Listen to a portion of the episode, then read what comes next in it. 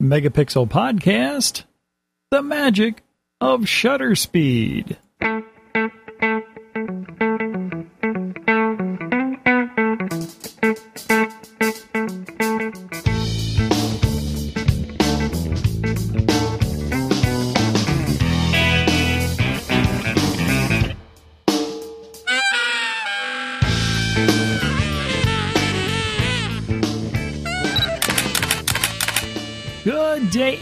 Welcome to the Megapixel Podcast. I'm your host, Mike James. So happy you could join me today. Welcome to the show. You know, here at the Megapixel Podcast, we like to say you can take great pictures. You know, photography, it can be easy and it is a whole lot of fun. But so many people, you know, you get hung up on, uh, you, you get that brand new camera, you get all these buttons and dials and gizmos. You're just not sure what to make of it all just a little bit of help can take you a long way into taking those great pictures that you've been looking for. And today we're going to talk about a, a, subject that's a lot more straightforward, at least on the surface, than some of the subjects we've covered earlier. Today we're going to talk about shutter speed. We are also I'm also going to link up to a couple of software utilities to help with the uh, noise reduction software. The uh, you know we talked about that on the last show when you uh, when you go to higher ISOs or just take a picture of something that's very blank, you sometimes get a little speckling, a little noise. There's some great software utilities out there to help you out with that, but the main focus today is going to be on shutter speed. Now, it, it is one of the the first things that you learn when you start taking pictures is shutter speed. I mean, you know, it's the first and pretty much the easiest thing to understand. The faster your shutter speed, the higher your shutter speed, the more the action gets stopped in your camera. You know, how many of you remember when you uh, when you got your first camera? I remember I got my first camera. I was probably about ten or twelve, and I had one of those old uh, Kodak 110 cameras. That's a camera that looks kind of it's about the size of an ice cream bar and about the same same shape. And it took the 110 film, which was like a, a little dual canister thing. It was like 35 millimeter film, just smaller, and the canister was just one piece. You just dropped it in. You didn't have to fiddle with it and it was fixed focal length. You just had a little lens in the front. You just clicked it and took your pictures. Didn't have a lot of control on those cameras. You know, those cameras you did at least the one I had. There, there wasn't really a lot you could do. You couldn't really adjust the shutter speed. It was just a point and shoot camera. And I know a lot of people nowadays they get their cameras and they still use them just like a point and shoot camera. And that's fine. There's nothing wrong with clicking on the auto and taking your pictures. You'll get good pictures most of the time. And the thing is, here, what we're going to try to do is we're going to try to explain why maybe you want to take some of that control back when it comes to shutter speed. Now, of course, we've all experienced if you're uh, if you're taking a picture and it's a little darker, you know, there's not a lot of light. Your shutter speed tends to get a little longer, doesn't it? Especially if you force your camera not to use the flash. You know, there are times we've talked about before where you don't want to use the flash for whatever reason. And so let's say you're taking a picture somewhere, and whether or not you want your flash to work or not, you're taking a picture of something that's a little farther away. Sometimes it can be a little deceptive how bright the area is. One of the one of the most deceptive uh, picture picture taking locations is an ice rink. Uh, if you ever go to see a hockey game or figure skating, you know when you look at it, it looks pretty bright. I mean, that ice is white and it looks pretty darn bright, but you will be amazed. It's probably one of the darkest places you'll ever try to take a picture because your eyes just get used to it. And yeah, the ice is kind of white, but that's deceptive because the, the things your people you're taking the pictures of really aren't lit that well. So your shutter speed tends to go down, and what happens? Y- you get blur, right? Or let's say you're taking a picture of your your kid. Uh, he's out running around, and it's a little bit of a cloudy day and you take his picture while he's playing soccer or football or basketball, and it comes out a little blurry. And the reason is because the shutter speed's a little long, and so you get it in your mind that, boy, I want the fastest shutter speed that I can get because that's going to make my pictures look better. Well, I'm here to tell you that a lot of times that's true, but that is certainly not always the case. Now, as always, we're going to talk about some photographs I've got up on the website. You don't have to look at the photographs at the same time you listen to the show. You can go later and take a look at them. Also, if you ever want to look at uh, photographs from older shows, you don't have to go browsing through the whole website. You can just click on the gallery link at the top of www.megapixelpodcast.com, and that'll take you right to my Adobe Photoshop online gallery. So, why wouldn't you want to take a picture at the fastest shutter speed possible, assuming that you can, you know, there's enough light to take it at a fast enough shutter speed? Because I'm, I'm sure you're familiar that if you you get your shutter speed too fast, if it's not bright outside or you don't use the flash, you, you're not going to be, picture's going to look real dark, right? Well, let's say you're outside you're taking a picture, but you're, you're taking a picture. My first shot here is a picture of some uh, rocks with a little mini waterfall. Yeah, It's not a big waterfall. This is just something at some, uh, I believe this was at Cypress Gardens. I took this picture. And it's a it's a picture of you know a couple boulders with some water cascading off of them. Really pretty picture. There's some nice green foliage in the background. And you'll notice when you look at that picture, if you click on the uh, the picture and get the large image, the water looks very velvety and very smooth. I took this picture at a very long exposure speed for the length of you know for the brightness of the day. I took it at like you know one one sixtieth or one thirtieth of a frame per second, and uh, that's as slow as I could get it and still keep the uh, keep the camera shake from getting in the way. You know, when you handhold, you get lower than 160th of a second, and uh, or 160th of a second. I'm pardon me. It it gets really hard to keep everything in focus because your, your your hands tend to shake a little bit. So uh, you take a look at that. If I would have taken that at a very high shutter speed, which I could have done because it was a very bright day, what would have happened? Well, the water would have been frozen, and it would have looked almost plastic. Maybe that's the look you're going for but I wanted that velvety, smooth look. Now, I didn't do a real long shot. I could have gotten a tripod out and taken a real long exposure, you know, maybe a, a second and a half or two.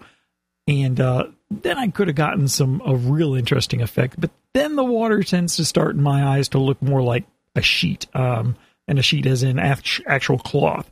I like this in between look where you get a little bit that you can tell it's water, but it's not that crisp, clean solid look. It doesn't look like a piece of plastic that dried that way. So there's one perfect example of why you might want to use a little bit lower shutter speed. Now, the next three images are all the same issue. Now, I take a lot of uh, photography at air shows.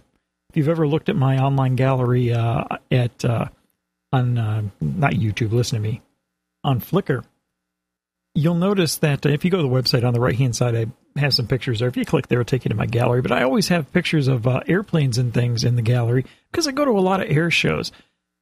And I've given three examples of pictures that just don't look right because I used too high of a shutter speed. The first picture is a great picture of uh, three airplanes, uh, two jets, and a P 51 Mustang prop plane. And if you look at it, it initially it looks like a really nice photograph, but then something's kind of wrong about it. And the propeller on the P51 looks almost frozen in time. It just doesn't look right because it doesn't look like it's really moving. Why is the airplane in the sky but its propeller isn't moving? Second picture is the same thing. The second picture is a special case. It's a uh, it's a helicopter. And if you ever take pictures of helicopters, you will understand what I'm talking about. You helicopters are almost impossible to take good pictures of um, without a lot of practice because there's two things working against you. First of all, the main rotor on the top of the helicopter rotates very, very slowly in comparison to what a normal a normal aircraft uh, propeller. You can usually get away with a, a shutter speed of somewhere around 250th of a second, maybe one 200th of a second. Helicopters, you have to go even lower because their blades just they rotate pretty slow because they're very big. And the other problem is helicopters tend to vibrate a lot. So as you get down to those lower shutter speeds, if they're applying a lot of power, they tend to look blurry because they're vibrating. But that, that's a whole nother show. And the third picture is again, this is a plane on the ground that was taxiing. And so it wasn't under a lot of power. And I probably had it at about one two hundred fiftieth of a second, but the propellers are moving so slowly. Again, it does it looks like the airplane's sitting still. You can see just a little bit of prop blur and that blur makes the picture look weird because you see the props are a little out of focus, but the rest of the plane looks good. It's just really doesn't look good. And this is a good example of why you might want to use a slower shutter speed to show some of the action. Now, these same rules would apply if you were taking a picture of someone, a, a football game, or you're, or you're taking a picture of a, a basketball game, or, or any kind of activity where you would normally see some action. You may want to play around with lowering the shutter speed a bit and seeing exactly, focus in on the part of the subject that you want that's probably not moving as much. And if you get a little blur in the hands or the feet or, or something like that, maybe that's a good thing. You, it kind of captures the moment, the action. And if you want an example of that, the next set of pictures I have, I have that same Mustang and a second Mustang, both taken with the shutter speed being a little lower. Now, the first picture is an example of using a slower shutter speed, but moving with the object, panning with the object. So, what I'm taking a picture of looks like it's in focus, because it is in focus, but the background looks blurred because it's actually it looks like you know the background is blurred because I am panning the camera. I'm moving with the object. And of course the background is more or less stationary, so it gets blurred by the inference of me moving the camera. That's a great way to symbolize motion, whether you're taking a picture of a moving vehicle or a moving airplane even a running person, although with a running person, you know, if you have enough blur to get the background to blur out with motion blur, their arms are probably going to be blurry too. But maybe that's the effect you're going for, and that's the thing I want you to do. I want you to play with it. The second shot in that uh, in this third set shows a, an airplane coming right towards you, and you could see I've got a lot of prop blur on this, where the prop you can tell it's moving. The propeller is definitely spinning. Some people, when they photograph airplanes, they like the propeller to be completely blurred, where you almost can't see it. I prefer much like this second shot with a Mustang coming at us. Now, in the third shot, I want to show you an example of when a high shutter speed is a good thing. I took a picture of a jet. Nice, beautiful picture of a F4 Phantom jet. Crisp, clear picture, taking in a very high shutter speed. I believe it took this at about one one thousandth of a second. And it looks great. And why? Because there's nothing in that photograph that you expect to see motion from. Same thing with the next picture. The next picture is a picture of an American flag. This was a flag being being uh, uh, dragged below a helicopter as a part of an opening ceremony. Great, very dramatic picture. Beautiful picture of the flag. You know, just it's just the flag. I didn't uh, didn't take a picture of it. I just like the the the, the beautiful. I love taking pictures of the American flag. I'm I'm a patriotic guy. What do you want? But this is taken at a fairly high uh, high shutter speed as well because with the flag you can infer the motion from the waves in the fabric. You don't need to see blur to infer motion in that flag. So I want, you got to play with shutter speed. You know, whether you're taking a picture at a sporting event or you're taking a picture of your kid that's playing or just taking a picture somewhere else. There's lots of great effects you can get with uh, with longer shutter speeds you can you know you can freeze motion. It can be a really neat effect when you freeze motion and everything just looks like it stopped in time. But a lot of times the better photograph has that inferred motion. You kind of see a little blur here and there. You see the motion. You capture the moment. Remember, if you want to send me your examples of when you played with your shutter speed, you can send those to megapixelpodcast at gmail.com. Now, as far as shutter speeds go, when we talk about, remember before we were talking about f stops and stops. Um, you know, when you change your ISO, the sensitivity on your camera from 100 to 200 to 400, you know, that's considered one stop of movement. You know, if you raise the ISO by one stop, making the, the camera more sensitive, and make your shutter speed one stop faster, everything will stay the same. Well, the the shutter speed's pretty straightforward. And I've got a list here on the website about uh, average shutter speeds at uh, and what they're usually going. It goes all the way from one second, then it goes to half a second, a quarter a second, an eighth of a second, a fifteenth of a second, a thirtieth of a second. You can see it pretty much doubles with a little bit of a tweak here and there.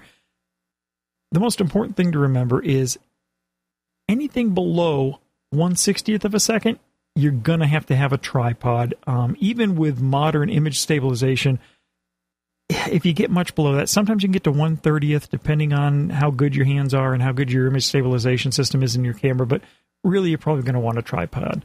Uh, 125th of a second is about as slow as you want to go when you're when you're taking pictures of people, uh, people that are doing anything but sitting still.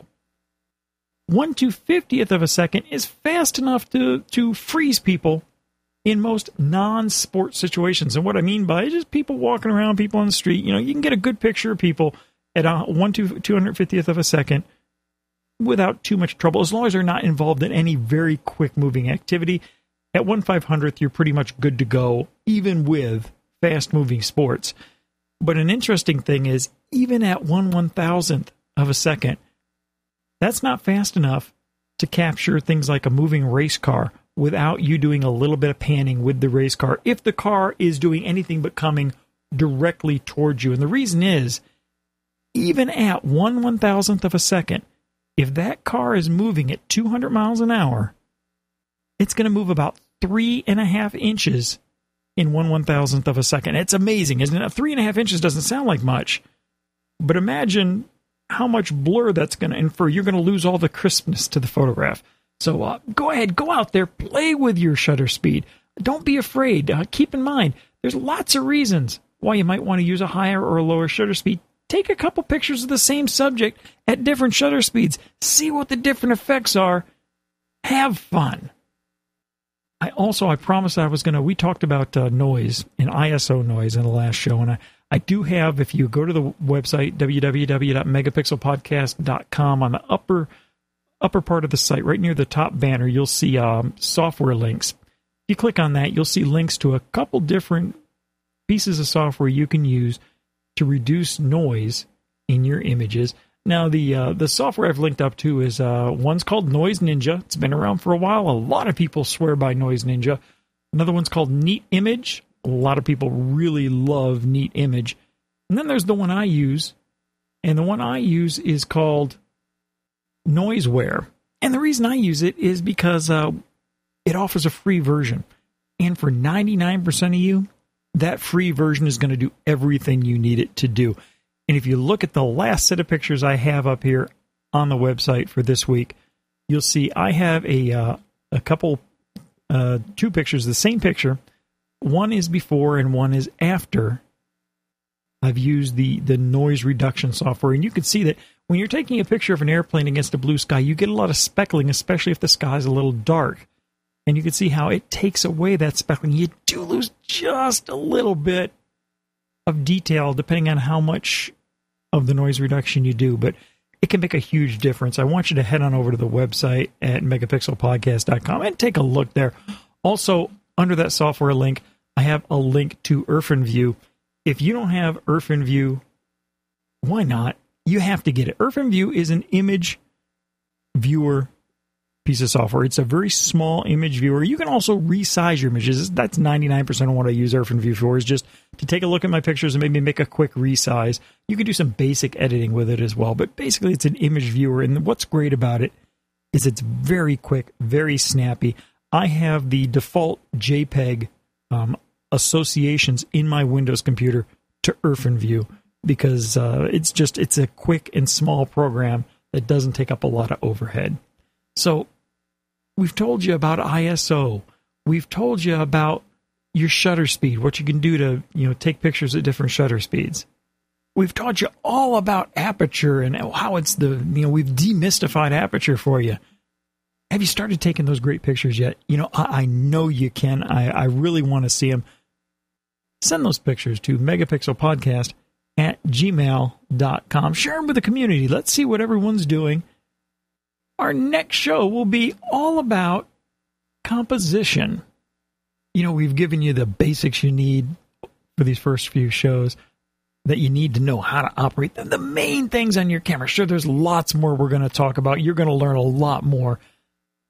But let's get into some of the fun stuff composition, putting the picture together, taking a photograph, not just a snapshot. And, and believe me, there is a difference.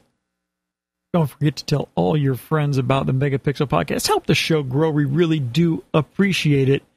Until next time, I hope everyone has a good one. And thank you for choosing the Megapixel Podcast.